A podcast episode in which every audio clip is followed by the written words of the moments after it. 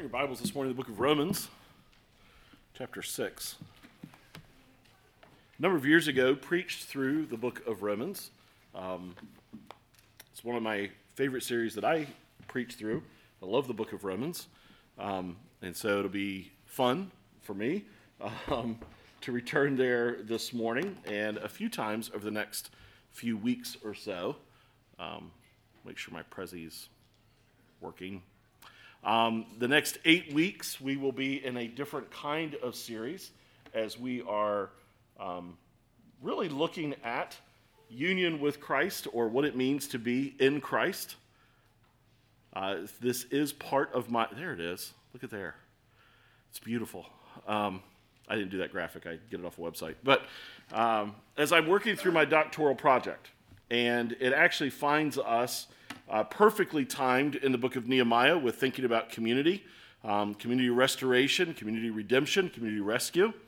Uh, because this is this series, these eight weeks, is going to be all about uh, the weighty doctrine of what it means, union with Christ means, and then how that then relates to how we love and serve one another.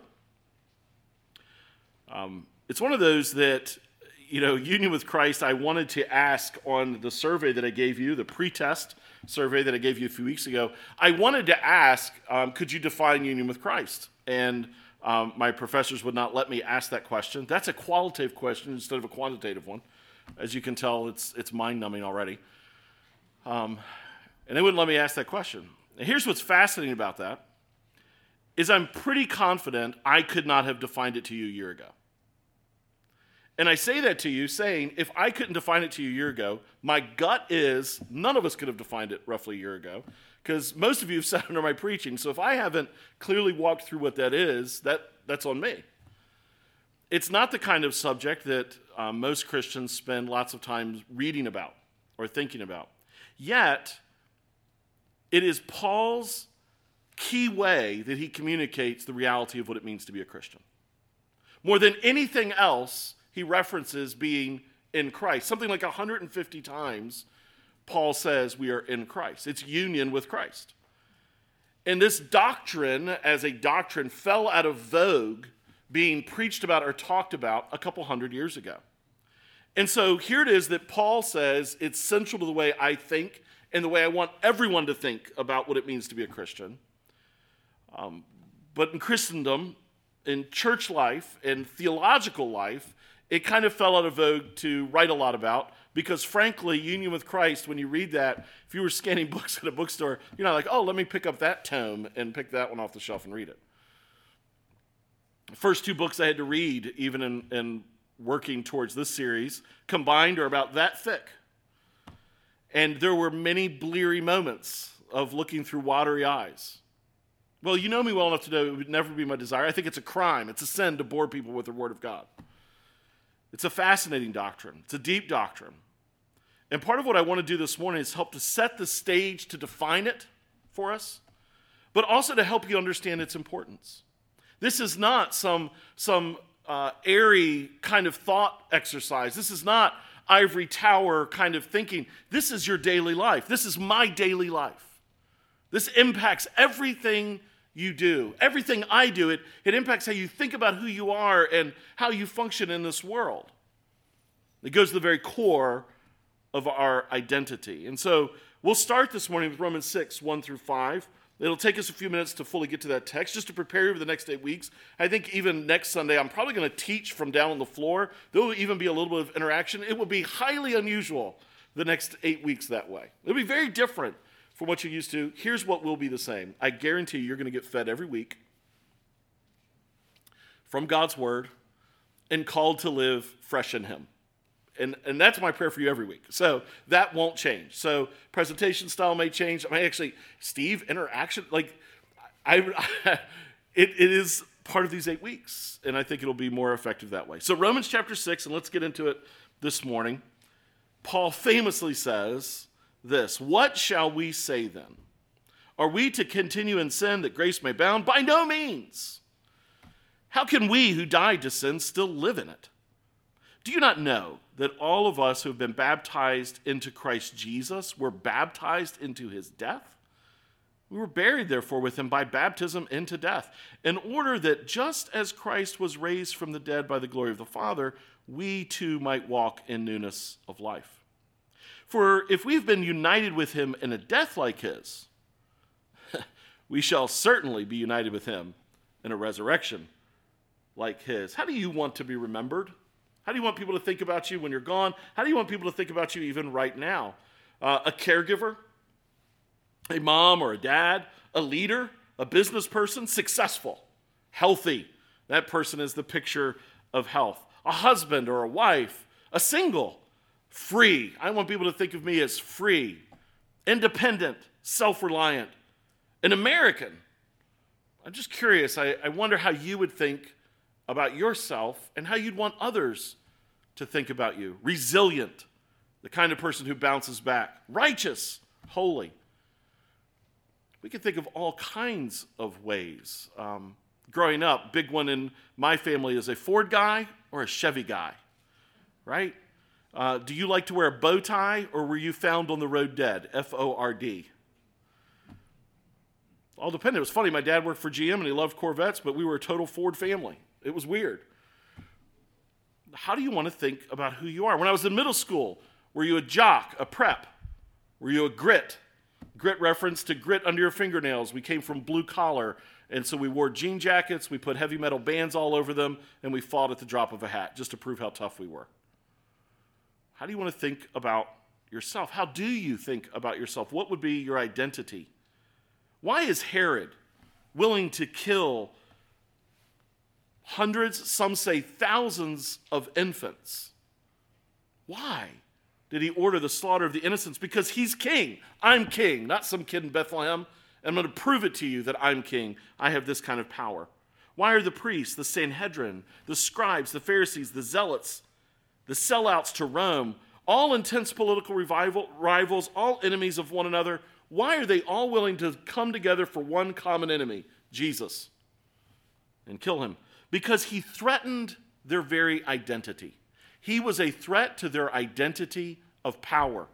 He was a threat to their identity of being in charge.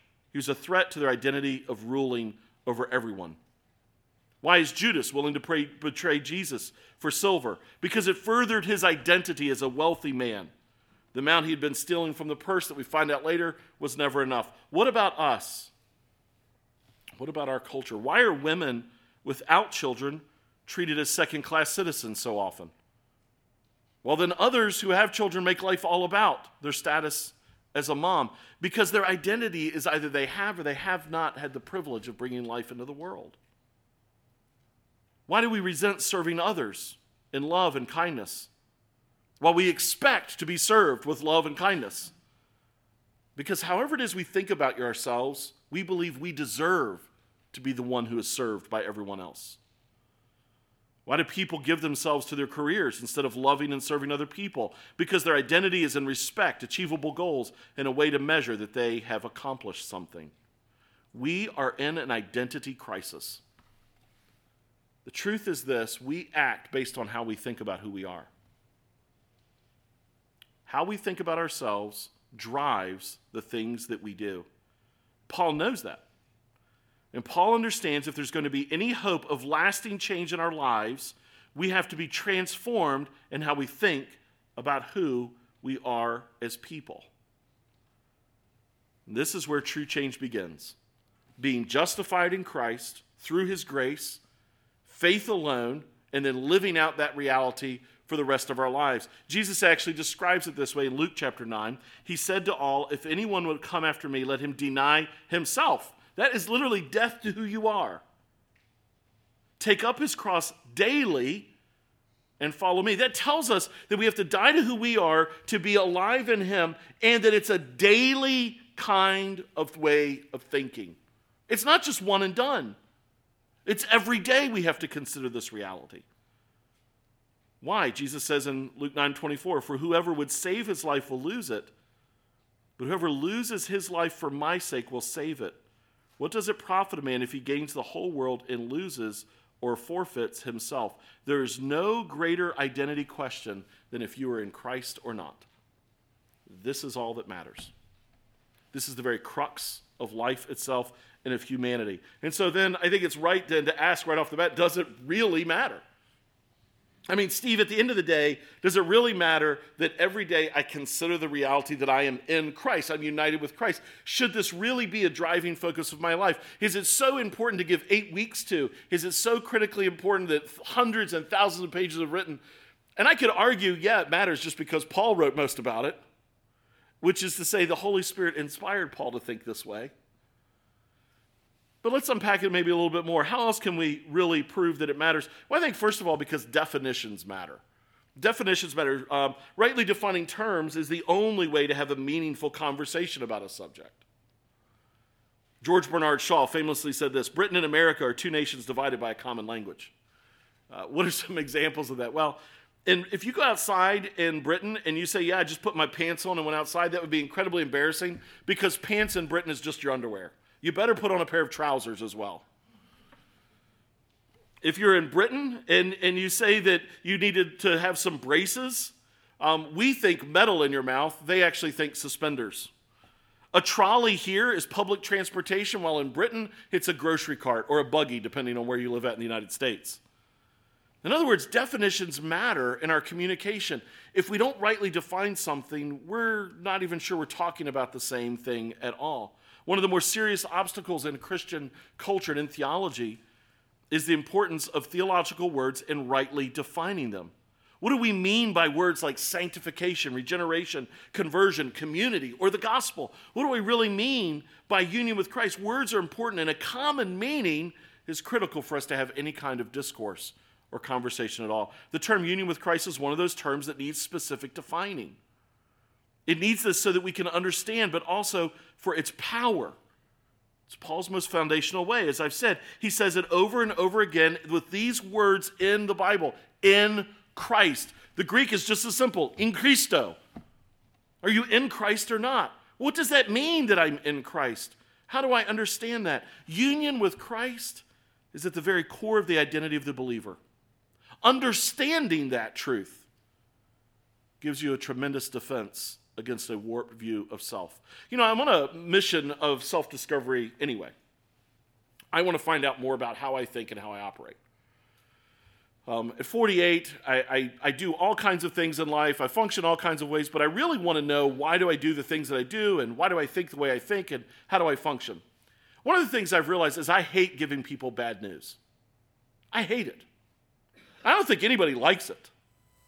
Um, and, and unfortunately, one of the things I've discovered is 19 years into being a pastor, you spend a lot of your time giving people bad news. And I've come to discover this about myself. I hate giving people bad news, not because just because of the response, although I empathize with them, I sorrow with them, but I feel like the cause of the bad thing I have to say.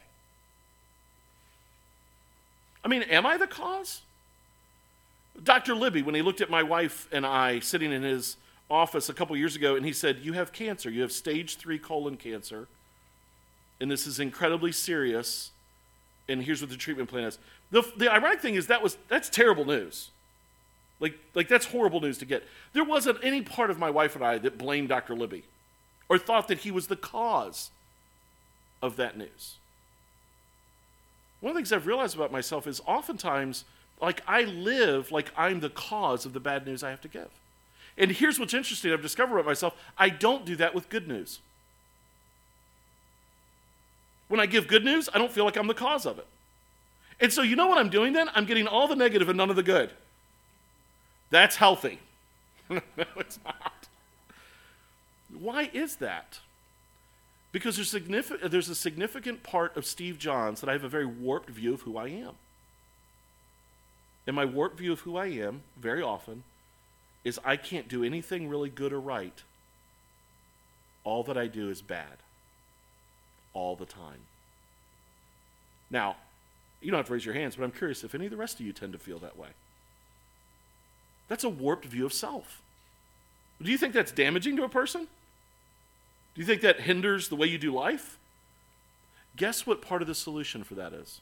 A right understanding of who you are, right identity. And there's nothing more important to your identity than understanding you are in Christ or not. Because once you're in Christ, it's not about your goodness or your badness. it's about who Christ is. Union with Christ is at the very core of the identity of the believer. Understanding our union with Christ frames a tremendous defense against these kinds of warped sense of self. So it matters for us to understand this because definitions matter, but it also matters because comparisons matter. If we want to understand an idea, it's very common for us to use comparisons to wrap our minds around that idea. Let me just give you biblical ones. And they kind of frame these boundaries of understanding. The Bible, for example, it will say, Do you have a heart of flesh or is the heart of stone? And he even prophetically promised that there would come a day he would take out a heart of stone and put in a heart of flesh. Well, there's so much beauty in that imagery, right? Stone is death, it's lifeless. Even when God wants to communicate how lifeless stones are, he says, If you don't praise me, I'll even make the rocks cry out, right? I can make, think about the beauty of that. I can make that which was dead live so that it praises me. It's a glorious picture of salvation. A heart of stone, or heart of flesh. We could even ask and interact with other people when we think about salvation and are you a Christian or not? Do you have a heart of stone or do you have a heart of flesh? This comparison matters. Or are you dead or alive? Ephesians chapter 2. But God, being rich in mercy because of the great love with which He loved us, even while we were dead in our trespasses, made us alive together with Christ. By grace you have been saved. Lazarus is a physical picture of the spiritual reality of every believer. You were dead in the tomb, and he said, Come out.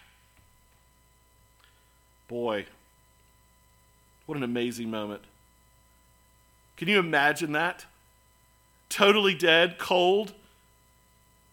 You think nothing, you hear nothing, you're in nothing but utter darkness and blankness, and then suddenly your eyes pop open to hear your name being yelled out. It's an amazing moment. Are you dead?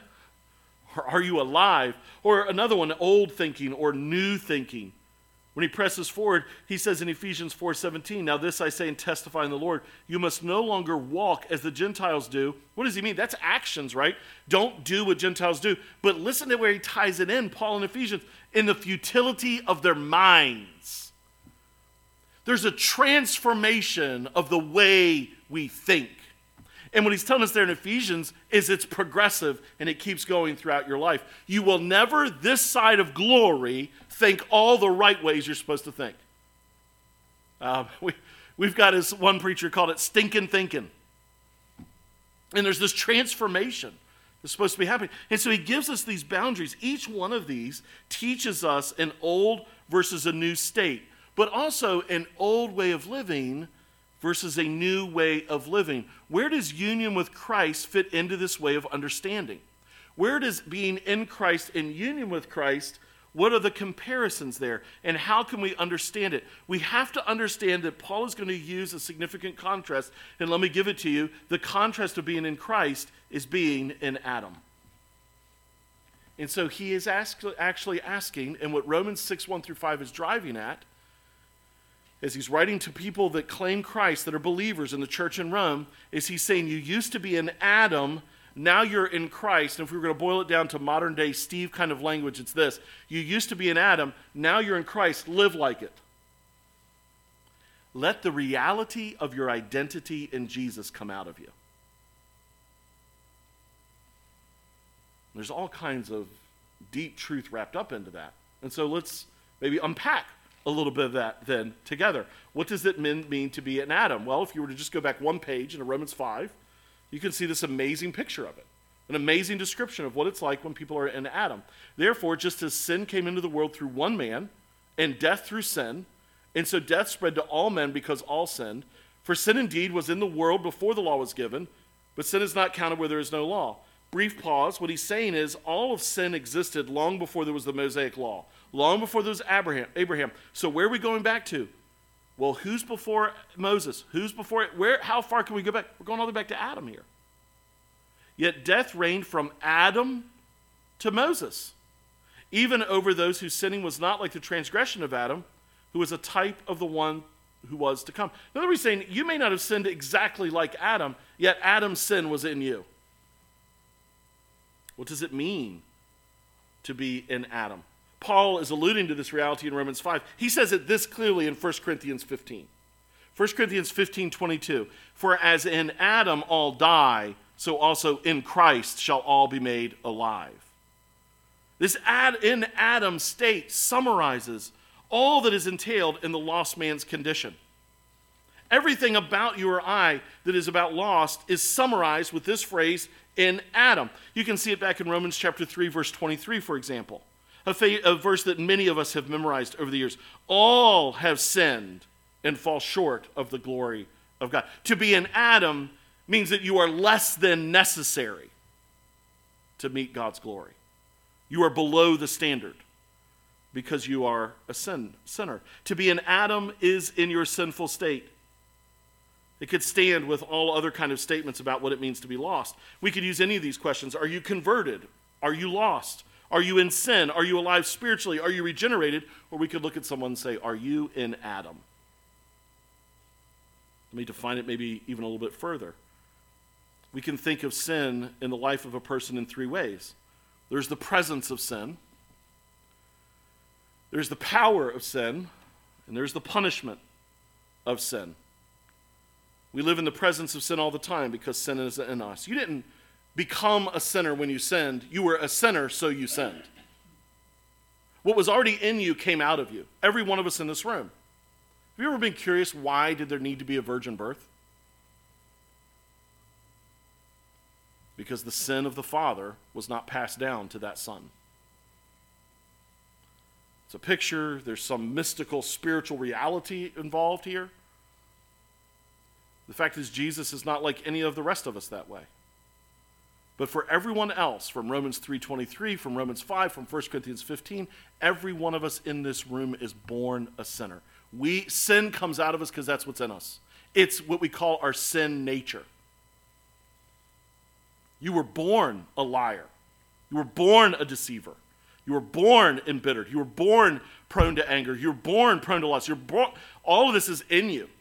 Now, you may not have given full vent to whatever sin is in you.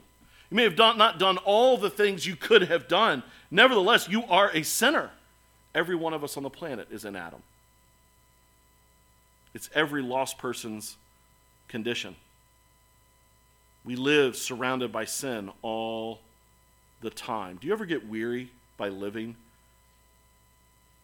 in a sewer of sin?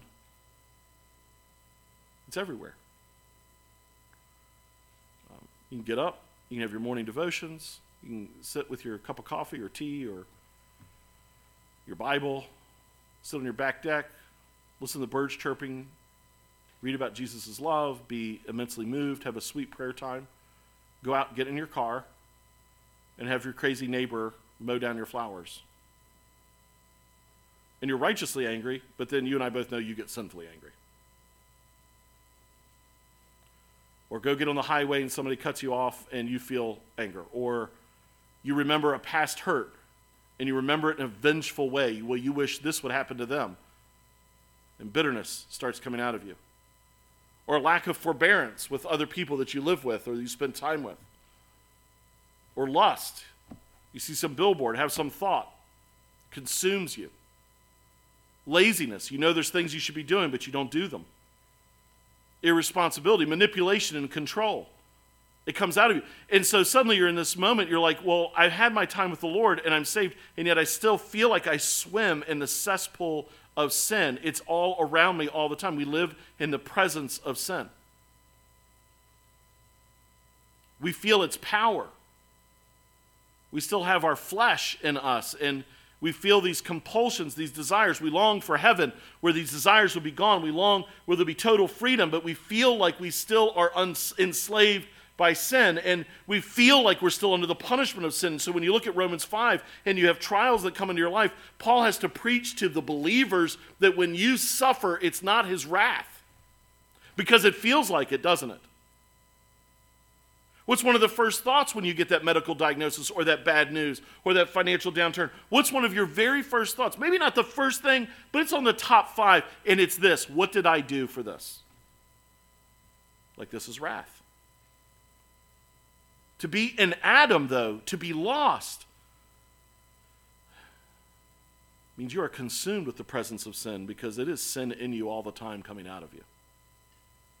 You are under the punishment of sin. One day you will pay eternal damnation for your sin.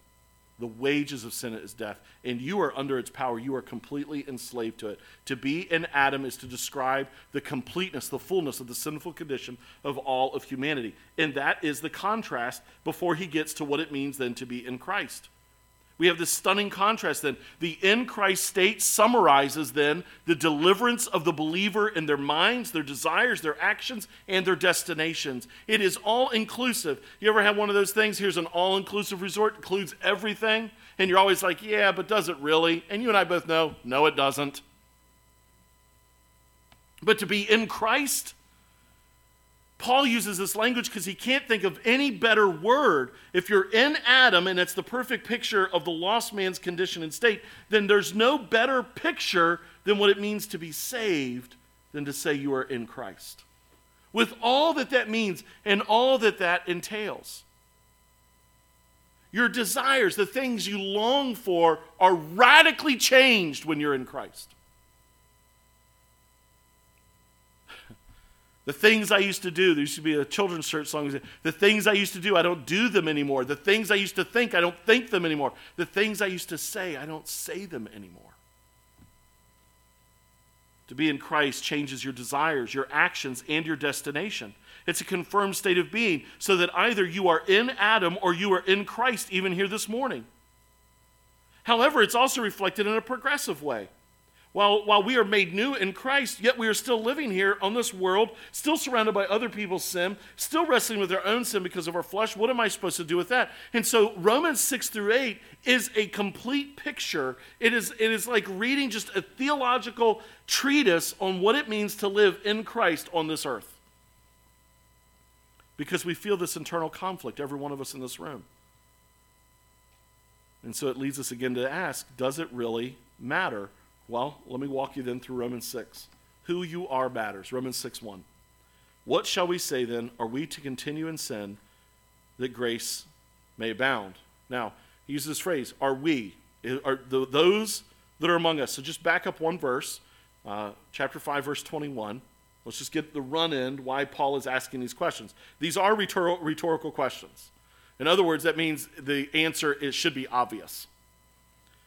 Romans 5:20 so that, so that as sin reigned in death to be in Adam to be dead to be spiritually dead sin was your ruler and my ruler. So as sin is the ruler of everyone who's lost so as sin reigned in death grace also might reign through righteousness leading to eternal life through Jesus Christ our Lord.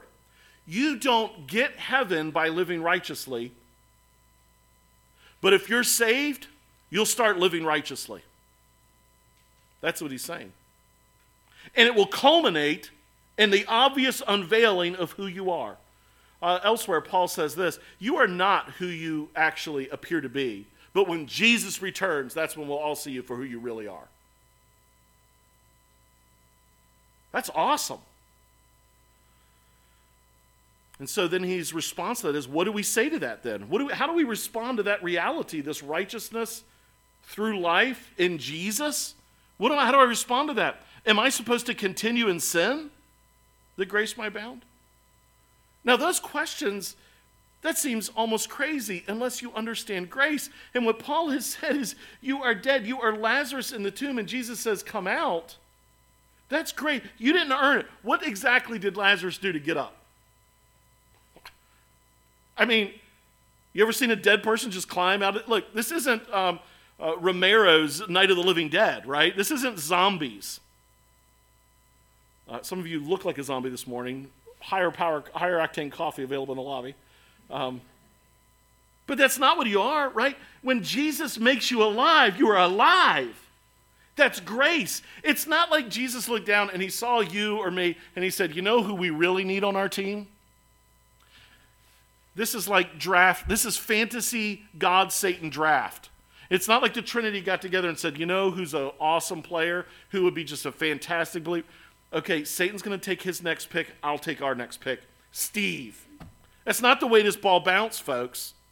It's not that he looked upon me and was like, you know, he is so smart and talented and gifted. He, I am a broken mess.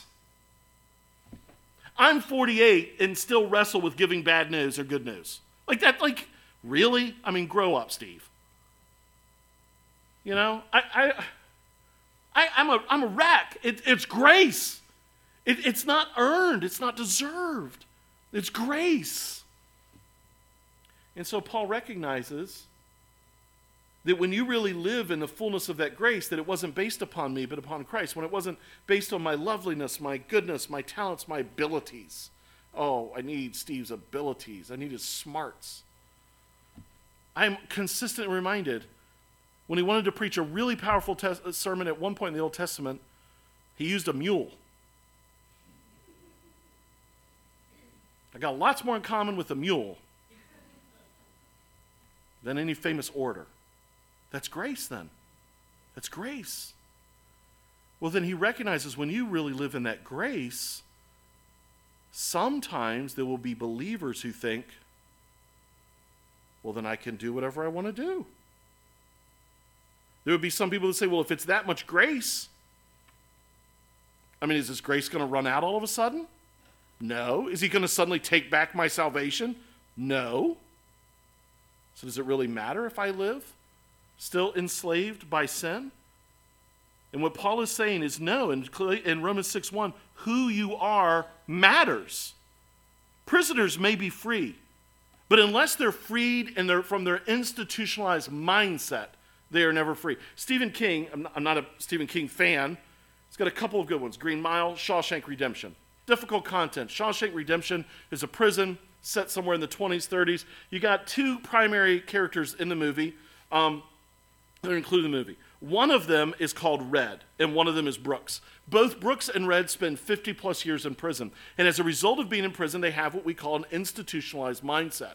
People with an institutionalized mindset have now lived a structured existence, not for a day, not for a week, not for even boot camp, but 50 years they've been told when to go, get up, when to go to bed, what to eat, when to eat, where to eat, where to go, what to do, constantly. If they want to do anything, they've got to ask the boss man, what should I do now? Hey, getting up to take my food tray back. Okay, you can take your food tray back. It's time to do this. Lights out. Here it is. 50 years of an institutionalized mindset that strips from them not just their physical freedom, but mental freedom. Comes a point in the story that Brooks is paroled. He's terrified of being paroled. He doesn't want to be paroled. He doesn't want to get out of prison to the extent that he actually attacks another prisoner hoping to catch another charge. Well, Brooks gets out and he's free. He's free. He's free. He gets on a bus, he rides away to a town. All he's got to live is in a halfway house, get a job, start functioning, but you're free. Yes, you've been in prison for 50 years, but now you're free. And Brooks can't handle the freedom, and he can never shake the institutionalized mindset, and so he hangs himself. He's still a prisoner in his mind, even if he's not behind bars. On the other hand, Red finally gets out, and Red himself comes to the same, very same brink. But then there is a transformation moment in Red's mindset. And he becomes a totally different person. I'm going to leave the country. I'm going to be completely different than everything I've always been before and live free. The way we think about who we are radically affects how we live life. Brooks was incapable, he was unable to shake the mindset that he is still in prison. And Red is able to change the way he thinks. How we think about who we are is what drives what we do. This is the point that Paul is making. It matters in life and it matters specifically to Paul. Let me give you some other scriptural examples. David. David is convinced that he is an expert at beating away monsters who will harm sheep. He's convinced that he is. He's got skills and abilities and talents. He's got expertise in wielding a slingshot. And so when he sees yet another monster threatening innocent people, what does he say? God's power, I can do this because I have experience with this sling and I have experience primarily with God empowering me to do this. I am a killer of monsters who threaten innocence. It's his identity. It's the way he thinks about who he is. Jesus appeals to that when he talks to Peter, Andrew, James, and John. How does Jesus make his appeal? How does he frame his question to these guys about now following him? He says, You are all fishermen. Come now and be fishers of men. He uses their identity, how they think about who they are. oh, so I can transfer. There are something about this skill set that I have, generationally passed down to me, most likely, in their culture, of being a fisher of men. A fisherman, now fisher of, oh. You've probably even heard sermons. I know I've given illustrations about what that means to cast the net. Jesus tells other parables about casting the net, drawing in the fish. Like they get it because it's how they think about who they are. It's the way we function. If you think of yourself as an academic or as a scholar, you will expect to do well in your classes. If you think about yourself as a mom, you will function as a mom. If you think about yourself as your dad, there are people that are terrible parents out there for all kinds of reasons, but a, a common one is they view their children as a prison for them. They don't think of themselves primarily as a mother or father. They think of themselves, however, they think of themselves a business person, a, an, an athlete, um, a, a scholar, whatever. And now this has been added to their life, and that's going to stop their core identity. And it's even to the extent that we live in a culture where then kill the child before they're born because they infringe upon who I am with a stunning difference of someone who thinks of themselves, no, now I'm a mom or now I'm a dad, and it begins to frame who I am. How we think about who we are absolutely influences of what we do. This is the new reality that Paul is going after. How should you think about what you do? What shall we say then? Are we to continue in sin that grace may abound? For the person who is now in Christ, your identity is in him. How should you then now relate to sin? Our position in Christ is the very key that unlocks the door to a pure and holy life. Who we are matters and how we live. Understanding that is Paul's point. In Adam, sin rules. But in Christ, grace must now rule. Righteousness through grace is the life of those who are now in Christ. It's an identity issue. He presses on then Am I dead or alive? Verses 2 and 3 By no means by no means should we continue in sin. By no means should we be enslaved to sin. By no means should we be ruled by sin. By no means. How can we who died to sin still live in it? Do you not know that all of us who have been baptized into Christ Jesus were baptized into his death? The difference between death and life couldn't be more obvious. I don't know if you've ever been around a dead body or around someone who is dying or who has recently died. It, the, it's so abundantly obvious. There is this immediate transformation that's unescape, inescapable. The people around Jesus are concerned with the effects of death on Lazarus. So when Jesus says, uh, open the grave, what do they say? It's been a few days. Do you remember their response? But he stinks by now. Because with the death comes decay, uh, becomes breakdown of the body and the fluids. There's this valley of dry bones at one point where God sends a prophet to preach to them, and literally the bones from a vast battle are laying there and they're bleached white by the sun and they are dry as dry can be until this prophet begins to preach and the spirit moves like the wind and suddenly flesh and sinew start coming up on them and organs and they become alive. And the, the, the difference is stunning from a bleached bone to a living creature. The difference between Friday on the cross and Sunday morning could not be clearer. There is a radical difference between death and life. How do we know that Jesus died? There's the testimony of the Roman guards who are experts at killing and death. They know exactly when someone's dead. There's water and blood that pours out from the side of Jesus as they stick him with the spear, which means the decomposition had already begun and the fluid had begun to gather into his lungs already. So when they punctured it, it poured out water and blood, breaking down of white blood cells, proving that the body had already started this, de- started this decomposition process. The preparation of the body that takes place is they would have covered him in, in spices and, and anointed the body and then wrapped it tightly in cloth. They would have known Jesus is this is a dead body. As they lowered him off the cross and as they prepared the body, it would have been evident he is dead. Roman law had requirements to make sure that the criminal was dead before the body is released to the family members who were going to care for it. This is not some mind over matter kind of issue, then. When Paul says that we have been put into the death of Jesus, this is not some Zen kind of thinking. I just need to think today that I am dead to sin. In Zen Buddhism, they don't believe that suffering is real. You have to outthink it. I Had some suffering in my life. I put a nail through my hand, have more kidney stones than I can count, fractured my femur, have had neck surgery. That's physical. And I'll just tell you this the physical doesn't compare to any of the emotional pain that I've really experienced. I'll take a kidney stone all day over some of the stuff I've had to go through. And I know you would too. I know you would. I can't outthink pain. I've tried all kinds of ways. I've sat in the dentist chair getting a root canal, and the Novocaine was not taking. I tried to go to my happy place beach, waves, sun on my face. And the whole time I'm gripping that dentist chair like I'm hanging onto my life coming out of a plane. I couldn't beat it. This is not just a mind over matter issue, this is the utter reality of life. All the positive thoughts in the world can't raise a dead person. Paul is teaching us that an actual transformation takes place in our salvation that moves us from death to life. Verse 3 is an illustration of that.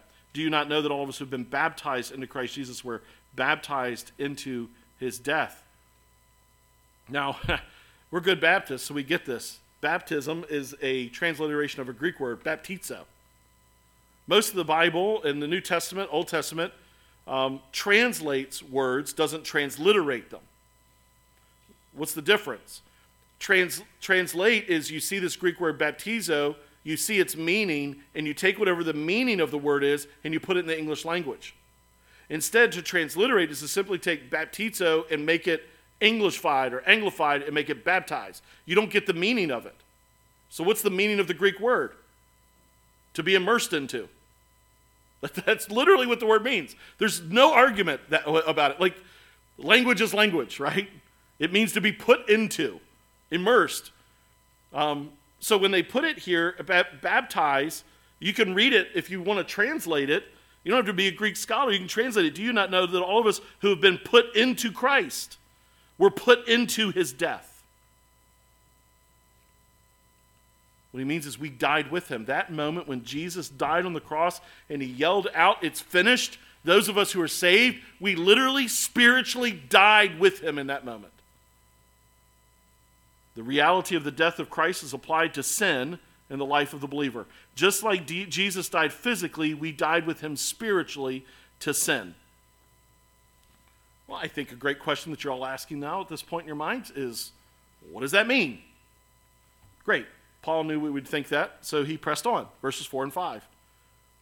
We were buried, therefore, with him by baptism, by being put into his death, in order that just as Christ was raised from the dead by the glory of the Father, we too might walk in newness of life.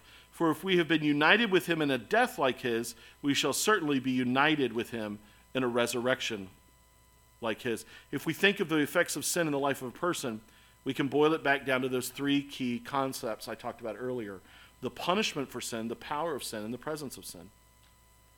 We are delivered from the punishment of sin. You can stay right here in Romans chapter 6. Look over to verse 23. The wages of sin is death but the free gift of God is eternal life in Christ Jesus our Lord. For Christ, the cross finishes and there's no more wrath. There's no more pain. There's no more suffering for Jesus. With that moment, when he dies, it's all over. I don't know how you're not Jesus begging for death after the scourging, after the betrayal, after being nailed to the cross. There's certain pains in our life where it feels like death would be deliverance. Jesus dies at a time of his own choosing. No man took his life, he gave it up. And when he dies, all the pain is done for him. all the suffering, the punishment. He is drinking the full cup of God's wrath on our behalf. So, spiritually, to be in Christ means that we are forever freed from the wrath of God for our sin.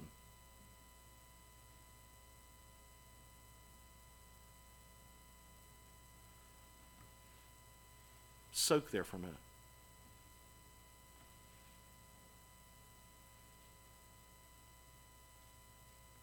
There's a man this past week who was freed after being 23 years in prison, wrongly convicted for a rape he didn't commit. It's an innocent man who has been institutionalized wrongly. We have the best justice system in the world. I'm convinced of that. And our justice system gets it wrong so many times. Guilty go free, and innocent go to prison. This is different. You see, you and I deserve his wrath.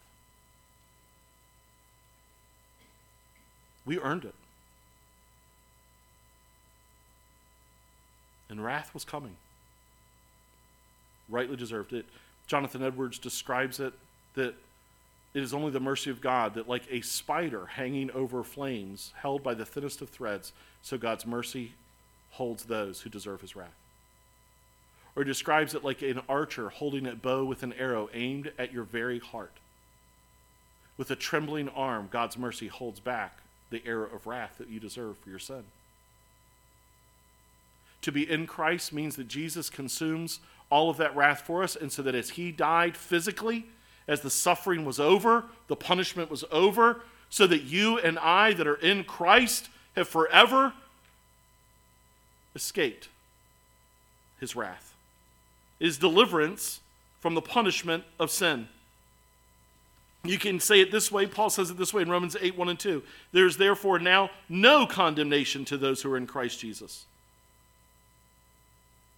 For the law of the Spirit of life that has set you free in Christ Jesus from the law of sin and death. It's deliverance from the punishment of sin, but it's also deliverance from the power of sin. Further down in Romans 6, if you just go one verse further, in Romans 6 6, he says it this way we know that our old self was crucified with him in order that the body of sin might be brought to nothing, so that we should no longer be enslaved to sin. Christ withstood temptation. He lived perfect and holy. He subjected himself to Satan's attempts to prove his perfection. Sin never had power over Jesus, and those that are of us that are in Christ, sin has no power over us. We no longer have to do the things we used to do. We are no, no longer ruled by our flesh. His whole point in Romans 7 will be a picture of what it looks like when a person is saved, but they still act like they're not. The things I would not, I still do, and the things I would do, I do not. So there's this law in me, and he's pointing us back to this truth. No, you are now in Christ. To be in Christ is to be delivered from the power of sin and one day it will be deliverance from the very presence of sin.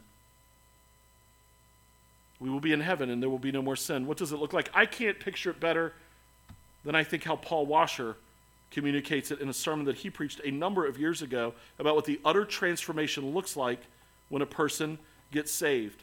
Let's skip past that one.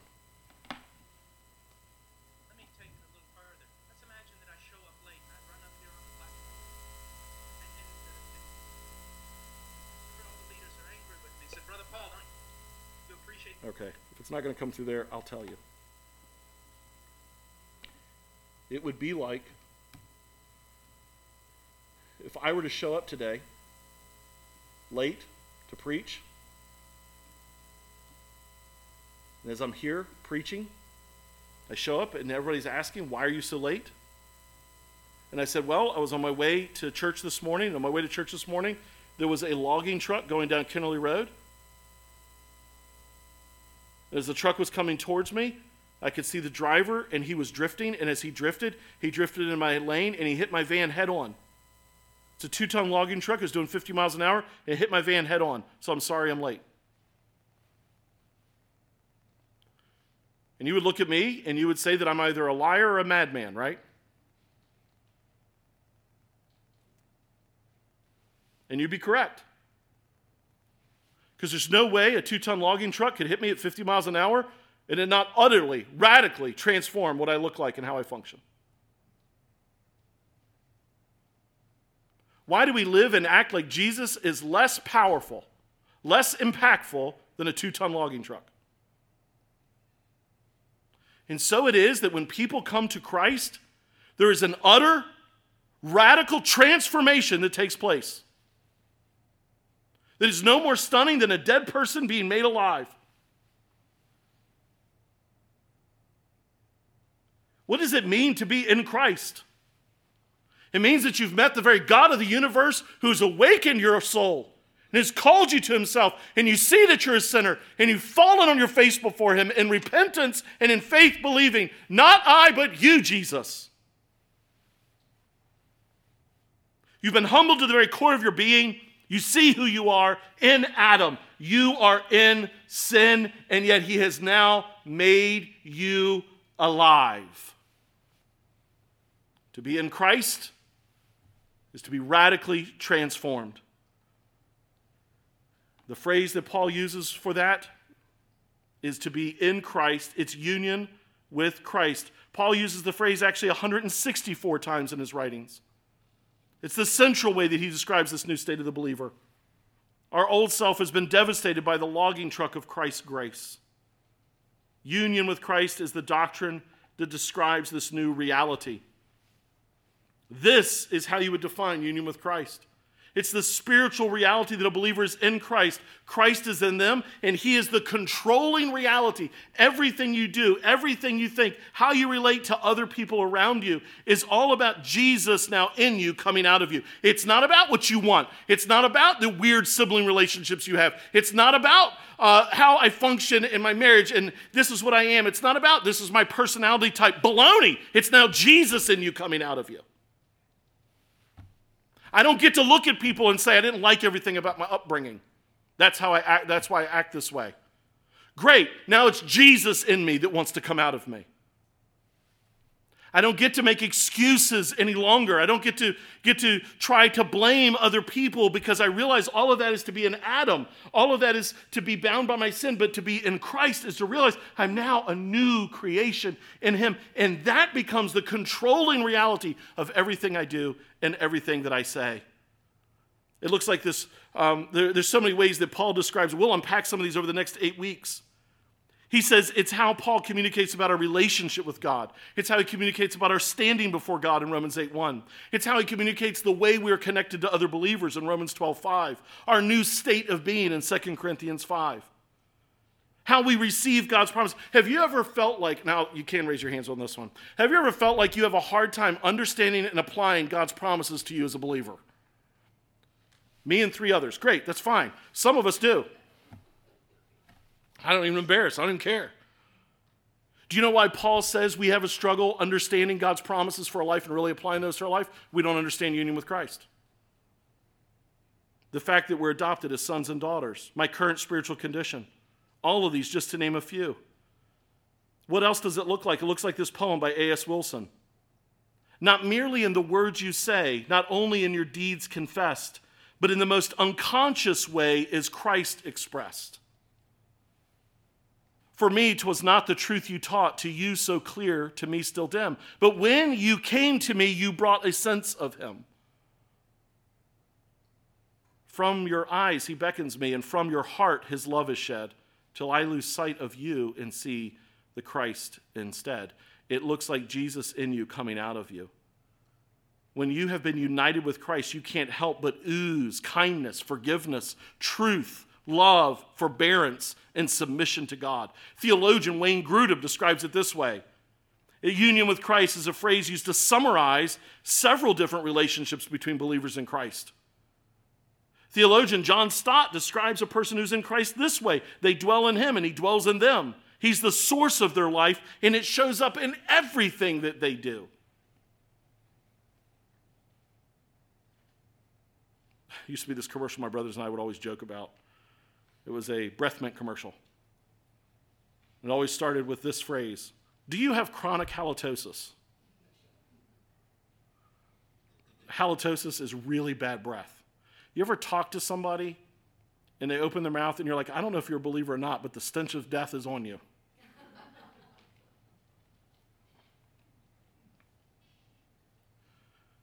I read a tweet this past week of world, worst first dates. Guy said he went on this blind date with a girl and she ordered uh, pasta dish with extra garlic. When it got there, she asked for more garlic. And she looked at the guy and she said, That's just in case you thought you were kissing me tonight. Breath.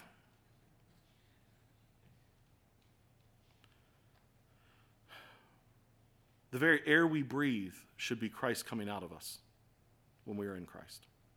Should be a sense of Jesus, not the stench of death. Union with Christ is the spiritual reality that a believer is in Christ, Christ is in them, and the controlling reality of every relationship of their life is to be Christ coming out of them. Who are you really? How do you think about yourself? Mom or dad, retiree, single, successful, married, ambitious, academic, child, teen, adult, educated, hardworking. Nothing matters more than if you're in Christ or not. Who you are matters. How you think about who you are matters just as much.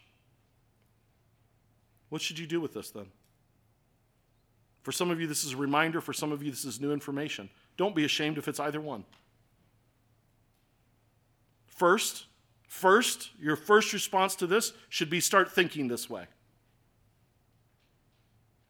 Second, there's no better way to think about it than to talk about it with others. Maybe think of it this way um, my youngest son is a lacrosse player. And if you all asked what that meant, because it's not this super well known sport, if you were to ask him, he would say a lot about conditioning, different lacrosse sticks, different nets, different positions, middie, attackman, defenseman, checks, how you can stick check, poke check, shove somebody out of bounds, rules of the game. He'd tell you the history of it founded in, uh, among Native Americans and more. He would describe it to you if you were to ask him what it means. That he's, if you were to ask a Clemson fan, what does it mean? And, and if I were to ask you, what does it mean that you're a Clemson fan? You would be able to tell me, oh, I follow this sport and I like this, and here's my history, and here's why I started rooting for them. Here's why I still root for them. My favorite year was this, and this is the year they went. You would ooze out of you. Now, ask what it means to be in Christ. And if you're like, I'm not sure what I would say still, Steve that means you need to think about it and make yourself have that conversation.